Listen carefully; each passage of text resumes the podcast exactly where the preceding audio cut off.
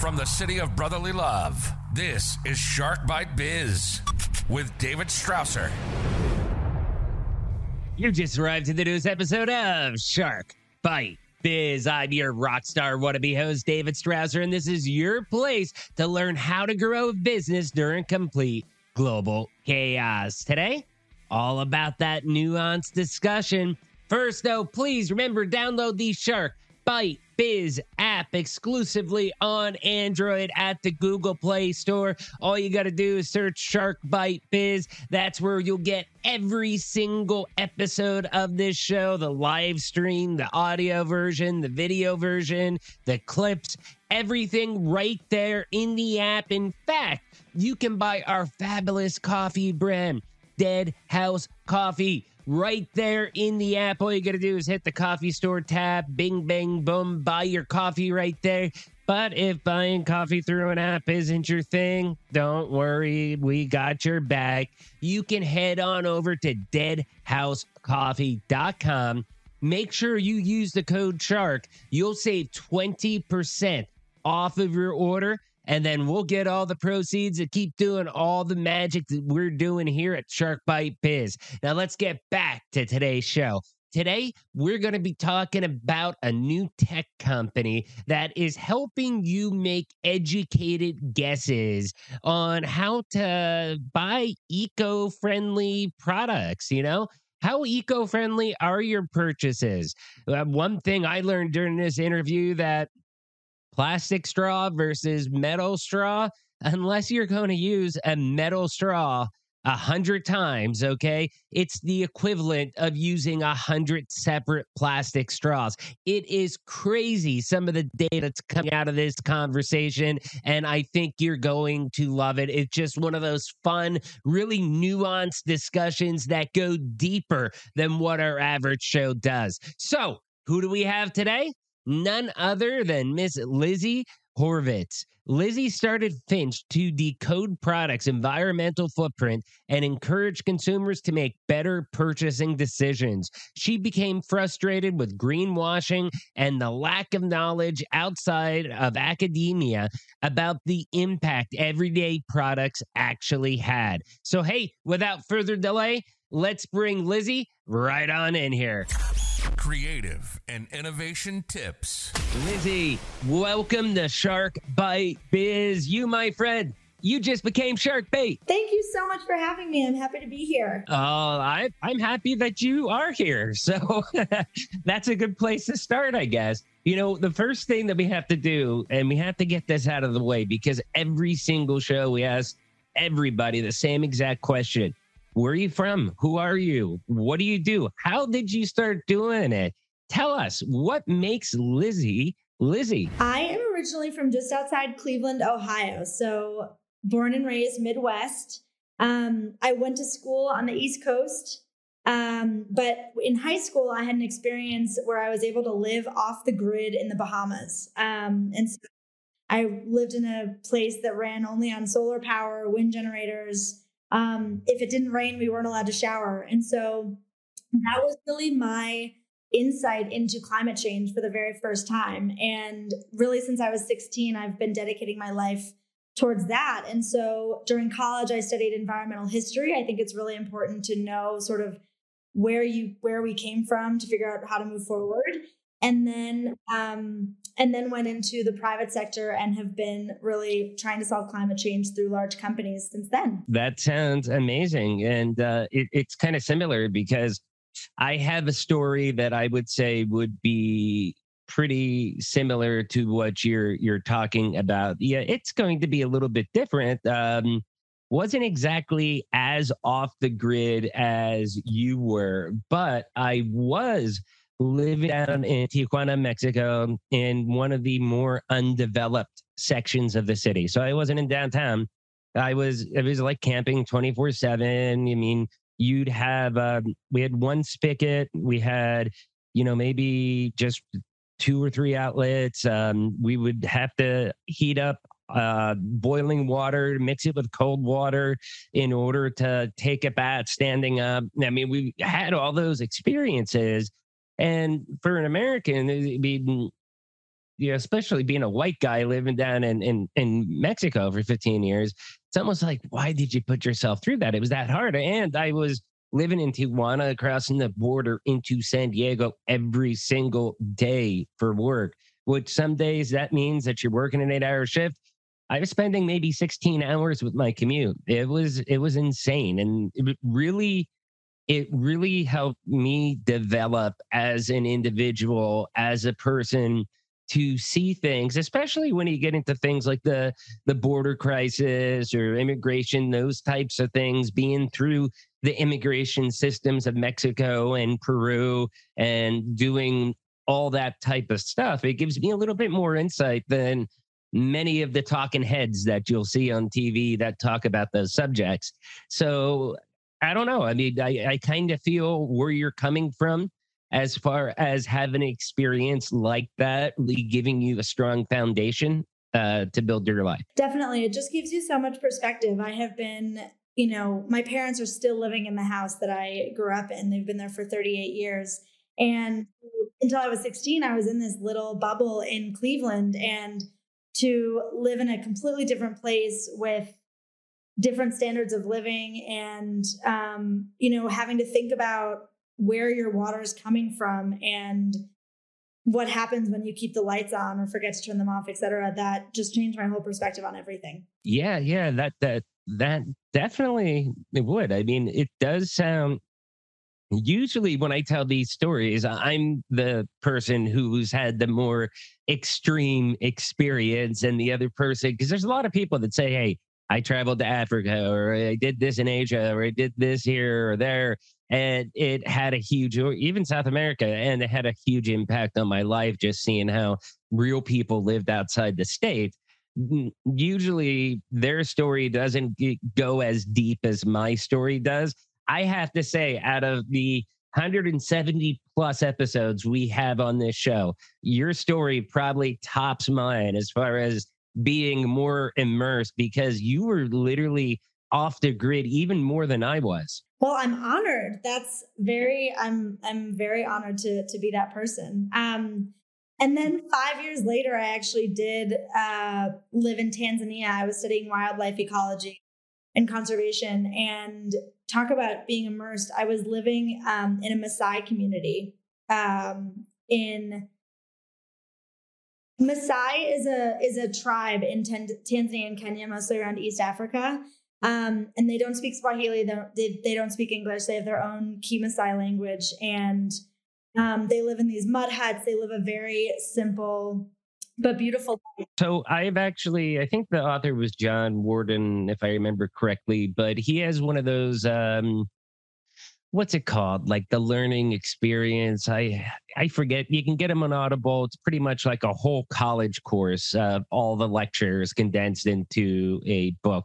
And it's like a 40 plus hour book and it's just guys lectures on language and the history of languages and one of the things that surprised me that i really wasn't culturally aware of is that there's a lot of, uh, I guess, tribes out there in places like Africa where they do a lot of the clicking and stuff like that to communicate. Did you happen to see that at all? Was that how that tribe was? No, that's more, I think, southern and western Africa. Um, in Tanzania and Kenya, there's not they they speak language, um, and I learned Swahili, uh, which is a fantastic, actually very easy language to learn. Shockingly, um, and most of the country speaks that. Um, but the Maasai have always sort of done their own thing and they speak a completely different language. And so for three days, you know, you have to figure out a way to communicate with your hands and gestures and facial expressions. And it was very cool. So, I mean, how, if, if you don't mind, because I mean, obviously, I want to talk about your greater mission at hand here, but this is uh th- this is something that is i find it intriguing and very interesting you know having that experience of being i guess you could say embedded living with a a tribe in tanzania mean, how did that actually happen? How did that come apart like or fall together? It happened because for maybe not the reasons you might think i was at a college that um, took languages extremely seriously. And if you they they offered many many languages. And if you were not fluent in a language that they offered you were not allowed to study abroad.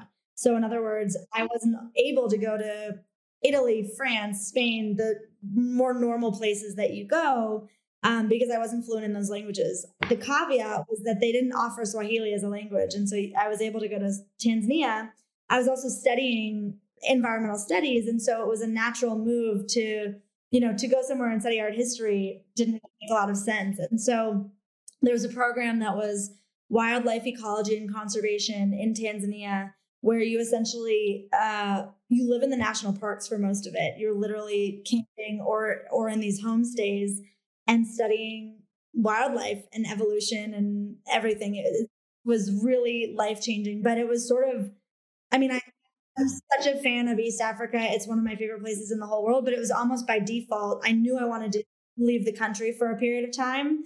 Um, and that was one of the only places I was able to go. Wow. Wow. So, you know, it was kind of, kind of by happenstance, I guess you could say, but it sounded like it, it worked out for you. I got lucky because of living in Mexico for so long. I ended up, um, you know, learning Spanish, Spanish naturally from living there. Even, even in my house today, outside of work, we primarily speak in Spanish in our house just because, you know, we want our kids to understand their culture. You know, they have aunts, uncles, cousins that live down in, in Peru, for example, and they need to be able to communicate with them. So we speak Spanish fluently. So that way they learn how to speak it to speak with the other half of their family. And, you know, that's still got to be a culture shock because I mean, when you come to a place like the US, you know, you got the melting pot, you know, that people call us of what we are.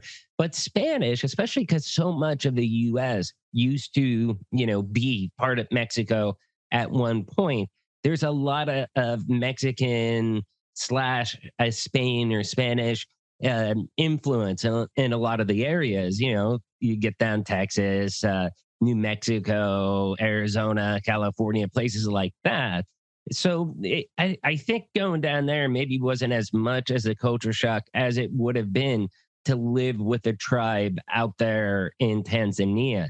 How did they receive you? I mean, how, what, like, were they just open arms, like, hey, welcome, join us? Or I think they did have open arms. I think, you know, the, the whole history of colonizing this entire continent and it's a it's a really dark history and these countries of, in Africa at least in Tanzania are relatively new right compared to certainly Europe but even the United States which is also pretty new um, and so they, as a whole, I think a lot of the local people there who have people forget that people. I want to make a point. People forget that. I mean, we're what um, 246 years old. I, I forget the number, 224, something like that.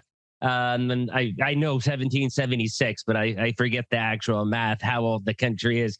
But it's, you know, somewhere in that range. But in terms of speaking of countries, I mean, that is still relatively young because you have countries that have been in one shape or form around for hundreds or even thousands of years. I mean, when you start talking about Spain, you know, England or um, you know, Germany, uh, even though they've had some division or Asian countries like China. So it's, I mean, we are a really young country when you think about it. Exactly. And I think Tanzania specifically is even younger. I think it became independent in the 60s. I don't remember the exact day or year, but um, so the relationship is still, you know, America comes in and is aid, right? They come in and they offer mosquito nets and um, give money and bring school supplies for kids. And it's a very much like, I think in America, money grows on trees. And so the right? The only Americans you're seeing in Tanzania are the ones who are giving something to them. Um, and exactly. And so that created for me specifically, and everybody has different experiences, of course, um, a discomfort that was fine and really important for me to experience. But it was kind of like, can you take me back to America? Can you give me money? Can you teach me English? Can like give like take take take?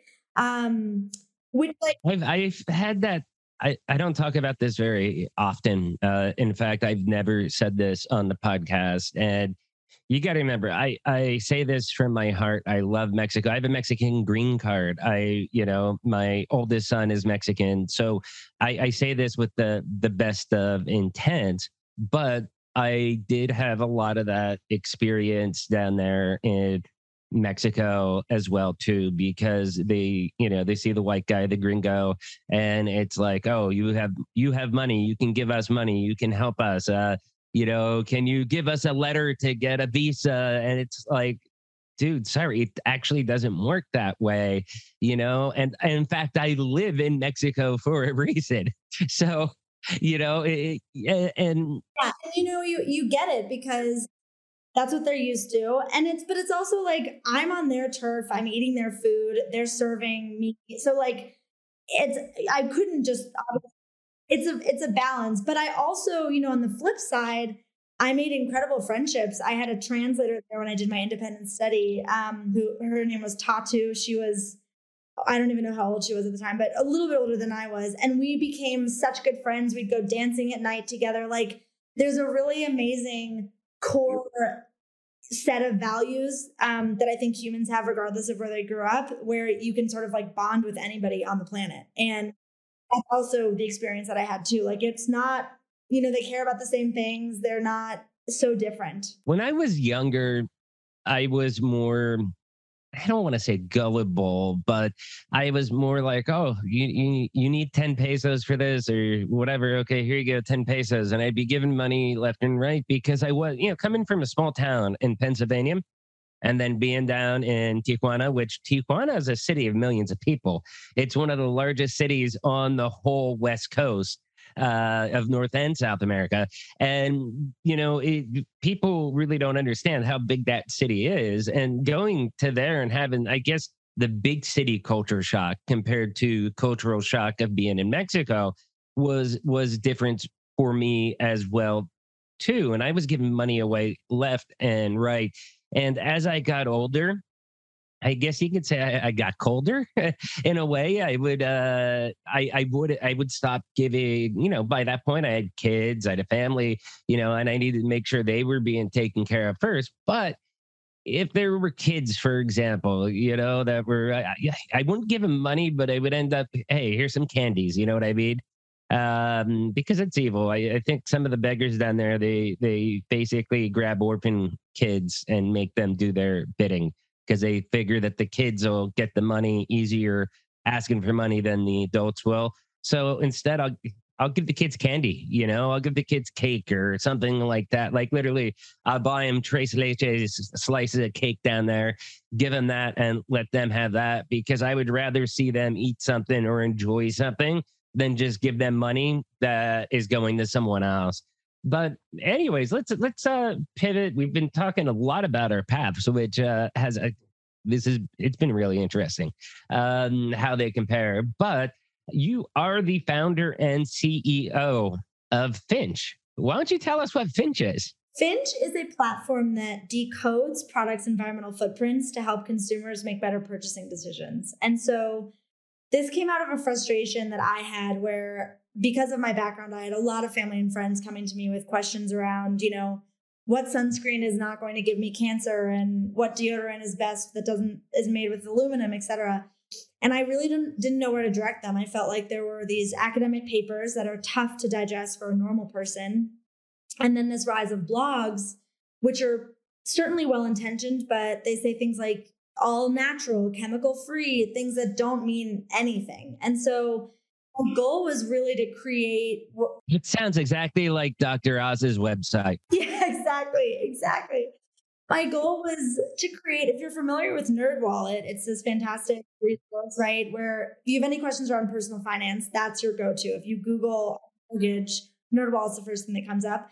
I wanted to create that in sustainability um, because the numbers show that most people in the United States care and want to do something about climate change with their own impact, but they don't even know where to begin. And a lot of them become, you know, apathetic because they don't have more than seven minutes to research any of this online. And so if there's an easy way to sort of um, get this information, more people can make more responsible decisions. Definitely. The, and I, I think, again, most people would want to do something that is better for the planet because, I mean, look, okay no matter how far right or how far left you are on the the spectrum I mean, we're only going to be able to do so many landfills in the world that, you know, with the size of human population, uh, I mean, like you, you, we have to figure out a solution as far as like consumable items go, plastic, stuff that don't degrade. Not that I'm against plastics itself. Um, I very much despise paper straws. I rather have a, a plastic straw but maybe there's some type of better plastic that can be either easier recycled or perhaps um, you know more degradable to where it's a little bit more natural or something like that and i've even listened to uh, what was it it was a joe rogan podcast uh, where he had this sweet old lady um, on the the show like very elderly and she was talking about the the study about how much plastics are in uh, the human system. Like basically, it's almost like a credit card uh, size worth of plastic that's in your body, in your blood, and it actually can't believe I want to say this on this show, but it actually relates to, uh, I guess you could say, male fertility as well too that the studies have shown that since plastics have come out and been more dominant, you know, the the smaller things have been for males. I guess that's the most uh, PC way to put that. Uh, how much how much of that are you familiar with, and how does that you know all kind of fit together? Because I think plastics they're good, but they're also bad. Right. I mean, there's so much to say on this topic. I think our biggest enemy is convenience, right? Uh, people love holding on to something for 12 minutes and then throwing it away and not having to think about what happens next. Um, same thing with Amazon Prime in a different way. Like the the carbon footprint of shopping online is the rush delivery. It's not the act of buying something from a manufacturing site. Um, with straws specifically, I think um, first of all, it's so interesting that that has become such a sort of pariah. Like everybody's talking about plastic straws, and there's definitely it's there it's a it's a worthwhile cause but there's so many other things that are more important and so what about what about reusable plastic bags would you would you view that as more important or less important than plastic straws i would say it's similar and you know we did a really interesting study a couple of uh, almost a year ago probably at this point which is called the sustainability paradox that really compares how bad is a plastic straw versus a metal straw plastic bag versus a canvas bag et cetera and generally what we learned is that if you actually reuse this bag, this straw, fill in the blank, it's great, right? You need to use it. That's what my point was going to be. Like my problem is is that so like we went out to New Jersey for vacation and I also used to live in California when bags first became illegal out there, but when we were in New Jersey, it gave us nightmares of how California was because I'd be carrying all this stuff because it, the law just went into, you know, some of the stores in their defense, the law just went into place and they didn't have alternative bags at that moment yet. It was like two or three weeks after the law went in place. And they couldn't give us, you know, the single use plastic bags. But, you know, I'm thinking eh, like, when has a single use plastic bag in our household, and I think this is true for many families too, that when has a single use plastic bag only been used a single time? Most of those bags end up being reused as far as trash bags, stuff like that. Now, to fill our little bathroom trash can, guess what? I'm buying a bigger, thicker tra- plastic bag to put a way less portion, uh, you know, like it's a huge bag and we're putting this much garbage that a single use bag could have filled up with. So it's actually making us use more plastic if you think about it. Yep, absolutely. Sustainability is so holistic. And so one issue is plastic, you know, for two reasons that I care about. Um, the first is that it comes from petroleum, right? And so you're sort of supporting the fossil fuel industry every single time you use plastic. And the second is that it ends up in the oceans, right? And it's polluting our planet. Nobody, nobody likes to see turtles with a straw in its nose. But there's also climate change, right? There's biodiversity loss, there's human health impacts. And so when you think of climate change, for example, a metal straw has probably worse implications for climate change than a plastic straw does.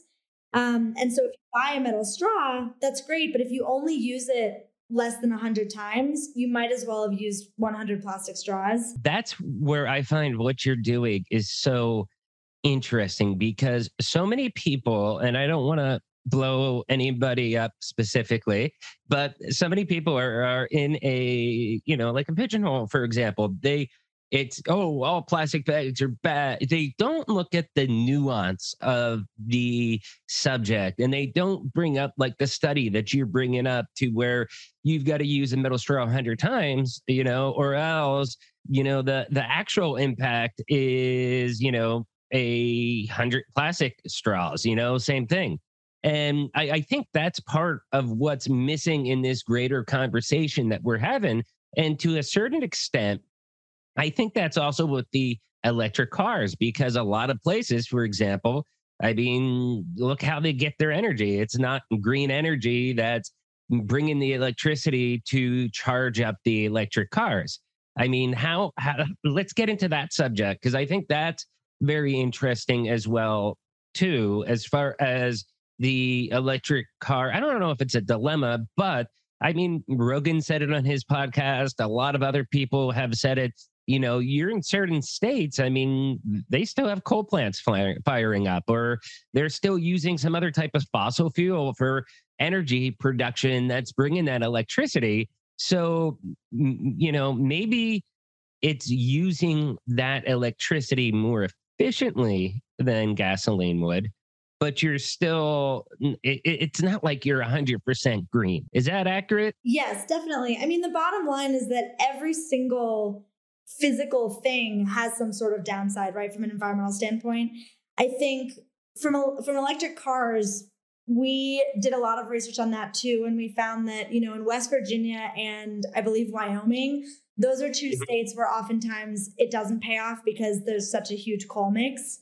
Um, to your point, but in all other 48 states, 100% it's it's still better. And so I think sometimes we um and i obviously am so in this because we're always looking at the mm-hmm. details but sometimes as a community i think we get too caught up in sort of well did you know how bad solar panels are? How much energy they take to make? It's like yeah of course but overall they're still significantly better. Isn't there other problems okay so again i'm just kind of i'm not taking one side or the other. I just want to be clear just to you and all the listeners out there but i do you know, when a guest comes on and they're talking about things, I do try to challenge as far as asking questions and just making people think, you know, so that way they don't think that uh, you're just pie in the sky, everything's all good, you know? So, one argument I've heard with the solar panels and with windmills is that they actually cause more damage to the areas of where they're located. I guess with the solar panels, I believe it might be because of things like um, you know it, it's generating so much heat in that area. I think it is, or there's a couple different reasons. Um, you know, with the windmills, it's because of I guess not always being consistent with uh, wind coming through and wind patterns and birds and stuff like that. I mean, how much of that is actually FUD? How much of that is actually true? I think for the most part, there's a glimmer of truth in all those things, right? Windmills, if they're, you know, particularly offshore wind, windmills can mess up the ecosystems and the ocean ecosystems. They really don't kill that many birds, certainly not as many birds as climate change is killing.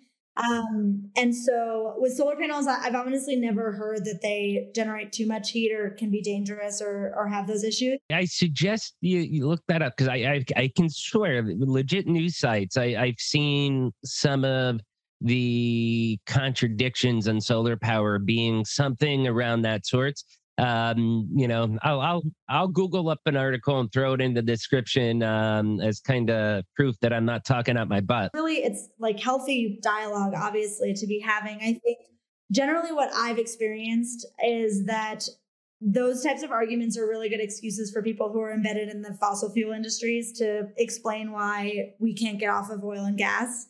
And the fact is, if we build enough solar panels, if we build enough wind, there's plenty of wind to power. I mean, entire countries in Europe are run on wind. And so um, that's definitely something that has legitimacy. Can we switch to complete renewable tomorrow? Of course not. And, you know, I recognize that we need the batteries. Batteries is the hurdle. I also think like this is unpopular among environmentalists, but I think micro nuclear plants are really promising. I think. Okay. So you were that, that's my very next question I was going to be asking you is uh, well, maybe not micro plants. I want to hear about that because I've not heard of the micro plant uh, philosophy, but we've had uh, green energy, which does have some negative side effects. But in the history of the world, there's only been two major accidents and well three mile island that almost was an accident you know so only three incidents in what 60 70 years why aren't we investing more in nuclear energy and that to me is what makes me a little bit suspicious as far as some motives like, oh, solar panels. Well, that's because they want to sell solar panels or the windmill companies want to sell windmill. We have the technology for for nuclear energy. It's very effective. It's very cost effective. Yes, there's a waste problem. But I mean, I don't know. Maybe we get Elon to ship it up to space, and then it's don't have to worry about it. Uh, you know, sitting there, just blast it right into the sun. You know, that's what I view. Yeah, I mean, first of all, I wish the solar panel and wind generator companies were powerful enough to have lobbies to to do that. I, I don't. I have to say, I don't think most people who are advocating for that are in bed, so to speak, like the fossil are. I think with new that's just one of the criticisms that I heard. So that's why I'm glad that you you've addressed it because I I try to I I play both sides of the aisles. I'm very down the middle and you're right. I mean the, the technology's there. I think for geopolitical reasons that are way beyond my pay grade, there's some danger in terms of nuclear arms and warfare um, that we have to be aware of. But we already have nuclear plants out there. That's why it's. It, I mean, like, yes, I understand what you're saying about the nuclear risk, but we we already have existing uh, nuclear plants, and a lot of other countries have existing nuclear energy plants. I don't know if I would personally buy that explanation as far as you know potential you know the potential use of turning the waste or whatever into like a, a WMD or something like that. I think it's just, I, I, think more it's just that's one of the uphill battles. It's just a struggle to. Um, it's not to say that that's a reason not to do it. It's just that's why they're not. A lot of these nuclear plants have not been built in a long time. They're they're a little bit older, um, and so I think that's one reason. And then yeah, I mean, I think like Chernobyl, Fukushima, those types of situations were massive, massive operations. And so the value of these micro plants is that they're smaller, they're more localized. And so if God forbid something were to happen, um, it had the potential to be a little bit more contained. Um, and I think that that is a promising future. I'm certainly not, I'm now out of my scope a little bit. I, am not an energy. No, no, that's fine. That's fine. I, the, the discussion itself is incredible and amazing. And I love these topics. And I did just Google, uh, believe it or not, uh, it says that uh, according to uh, EIA.gov, the newest reactor to enter service is Tennessee's Watts Bar Unit 2 which began operation in 2016. So you have to think it's been six years since we have had a nuclear plant go online. But when you get into energy stuff like that, I mean, you also have different technologies as far as potentially fusion. You have graphene, which is up and coming. And I, I think to me, you know, and again, I'm not an expert on energy, climate, any of that stuff. But I, I, think this plays energy plays into your bigger discussion here that we're going to get into in a second with climate change. But um, I think that there are alternative options as far as you know again nuclear maybe those micro uh, plants you know different few types of fusion plants different types of um, you know graphene and that, what that potential could potentially offer us in the future. I think that there's going to be other more stable options. I just, you know, will we do it? Will we assume the risk, you know, and how can we do it in a safe manner? Definitely. Yep. I agree. So now the, the big topic that uh, you're really an expert on, I believe, is going to be climate change and how all this stuff has been affecting us you know like you talk about the conservation the environmental impacts of consumer products.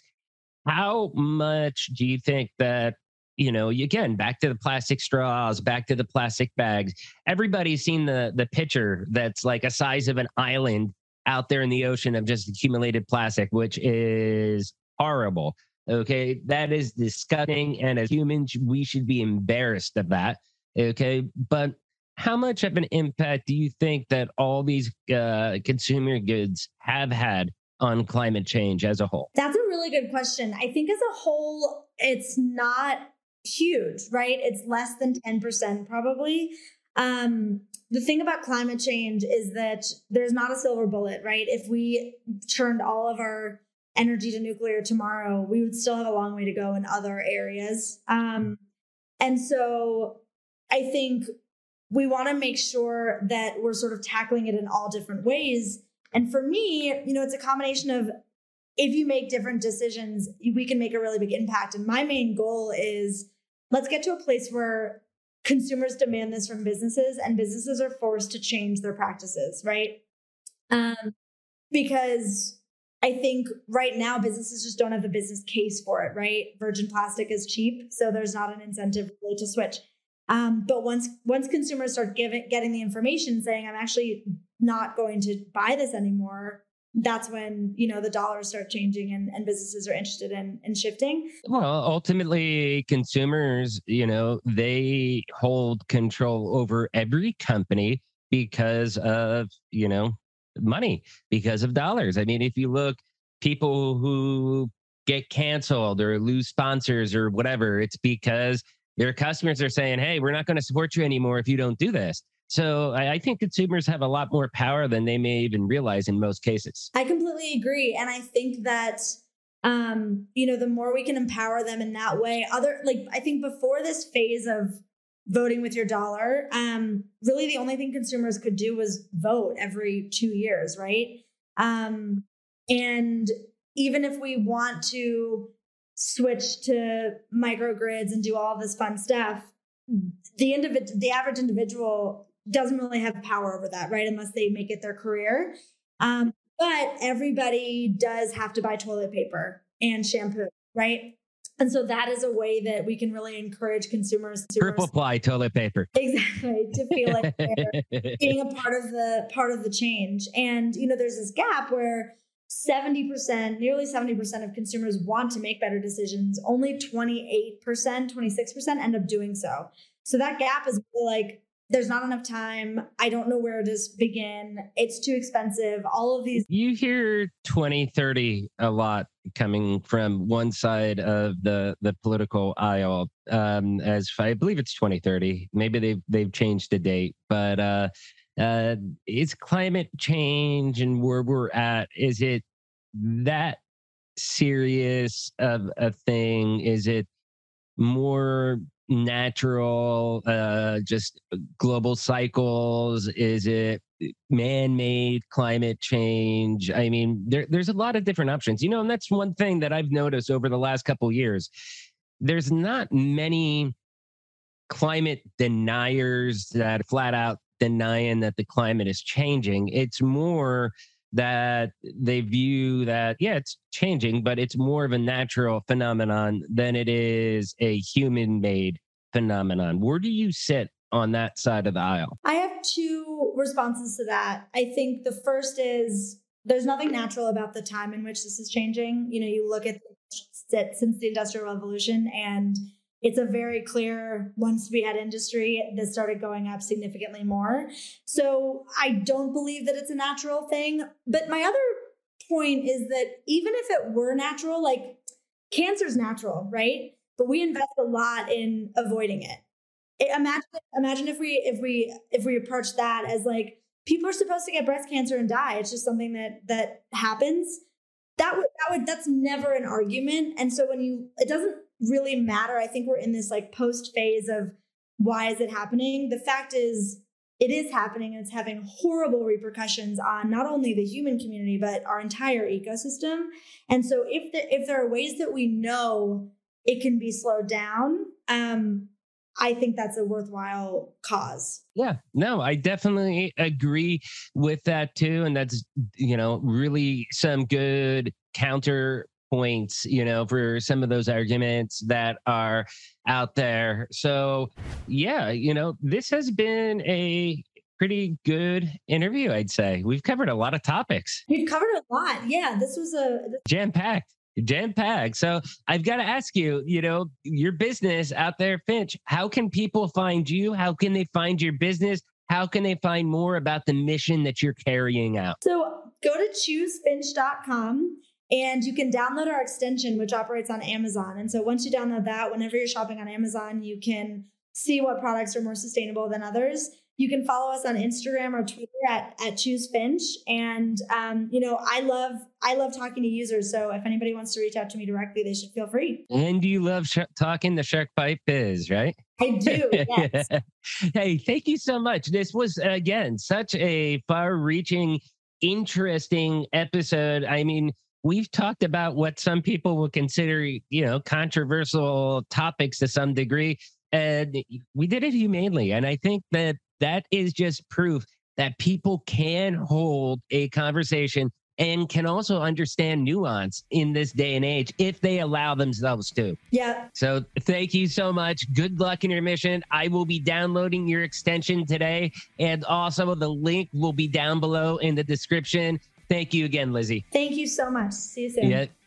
Cheers. Oh, wow. That was such an incredible chat with Lizzie, right? I, I, mean, really, it was just so amazing, nuance. We got into details that, again, typically we don't talk about on this show, and to a level of nuance that it's just great having two people communicate and ask sincere questions and get real answers. It was pretty pretty great. I'd classify this conversation as epic if you wanted my true opinion on it. First, though, you all know the routine. If you found this interview helpful, if it sparked those warm and fuzzies, do me a favor, hit that like button, smash that subscribe button. But if you really want to help us out, because you know that Shark Bite Biz is the greatest kept secret in the world of small business, please share us out to your friends, your uh, family, your colleagues, anywhere that you dwell on the interwebs, whether it's Facebook, Twitter, LinkedIn, Minds,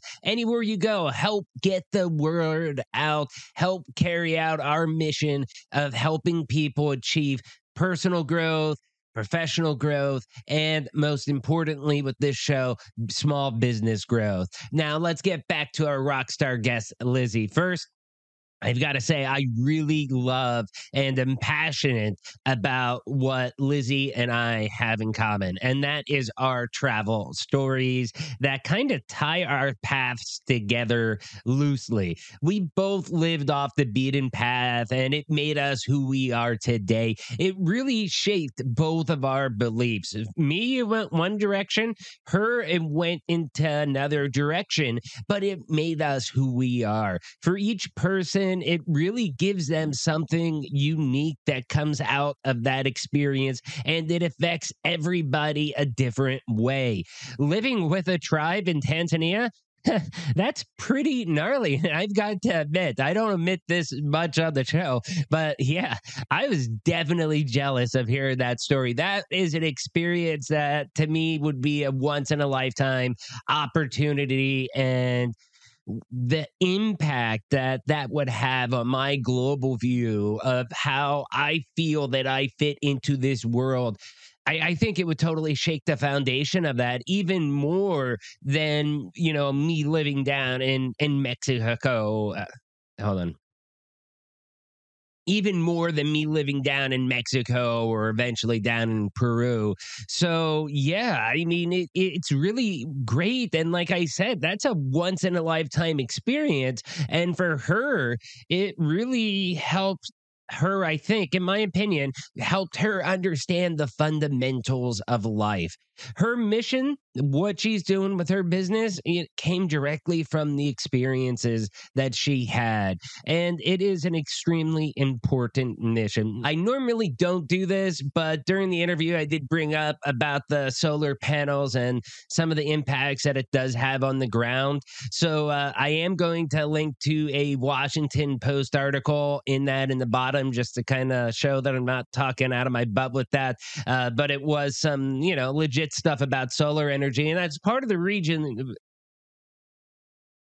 and that's part of the reason why I ended up, you know, in my mind, I'm a bigger fan of nuclear or, like Lizzie said, the micro nuclear plants. Now, that is a concept I never heard about before, but I'm blown away by that. I think we should be doing that. That is the easiest thing possible. Now, I know energy isn't you know Lizzie's specialty. Her specialty is more around consumer goods, buying them and the impacts of the planet. But as I said in the intro, I was blown away when she told me that one metal straw you know the cost of energy to produce that the negative effects on the environment for one metal straw is the same as drinking a hundred plastic straws that is a fact that I mean, I'm still blown away by that. That is something that I will keep to heart. It doesn't mean that I'm one more way or the other, but I think making people understand the nuance of everything and that things are not just as as right or wrong as people like to say they are with these issues is a big point. And that's kind of where I feel Finch fits in because it gives you some of that reliable, credible data to help you make smart purchasing decisions. So awesome stuff, Lizzie. Thank you for coming on, sharing your mission. I think it is critical what you're doing. I think Finch, I think your company is amazing. It's really innovating, and I love that you're educating consumers and also promoting small businesses that are doing things the right way and helping people understand the nuance of their purchases and how it affects the environment please, like she said, go download the extension for your browser so that way you can check out and get more information about the products that you're about to buy. Question of the day Would an extension like Finch help guide your purchases? Are you going to listen? To an extension. I'd love to hear your thoughts on this. I'm sure this is going to be a hot topic. Leave a comment down below on YouTube. Do you want to be on the show? Interviews at sharkbitebiz.com please, if you're watching on YouTube, join the channel for only $3 a month. You can become a baby shark or head right on over to deadhousecoffee.com where you can get the freshest coffee known on earth, coffee that is roasted, sealed, shipped and delivered to your doorstep within a 24 hour period of roasting. Don't forget to use the code SHARK. You'll get 20% off of your order. All the proceeds help us continue doing all the magic that we're doing here with Shark Bite Biz. We're about to be kicking off our live stream with Odata Pine in about a couple of weeks, sometime in mid September, it looks like. We'll have details coming soon. So stay tuned. Y'all know this by now, but I'll say it again. I'm David Strausser. This is Shark Bite Biz. We'll see you all next episode. Ciao.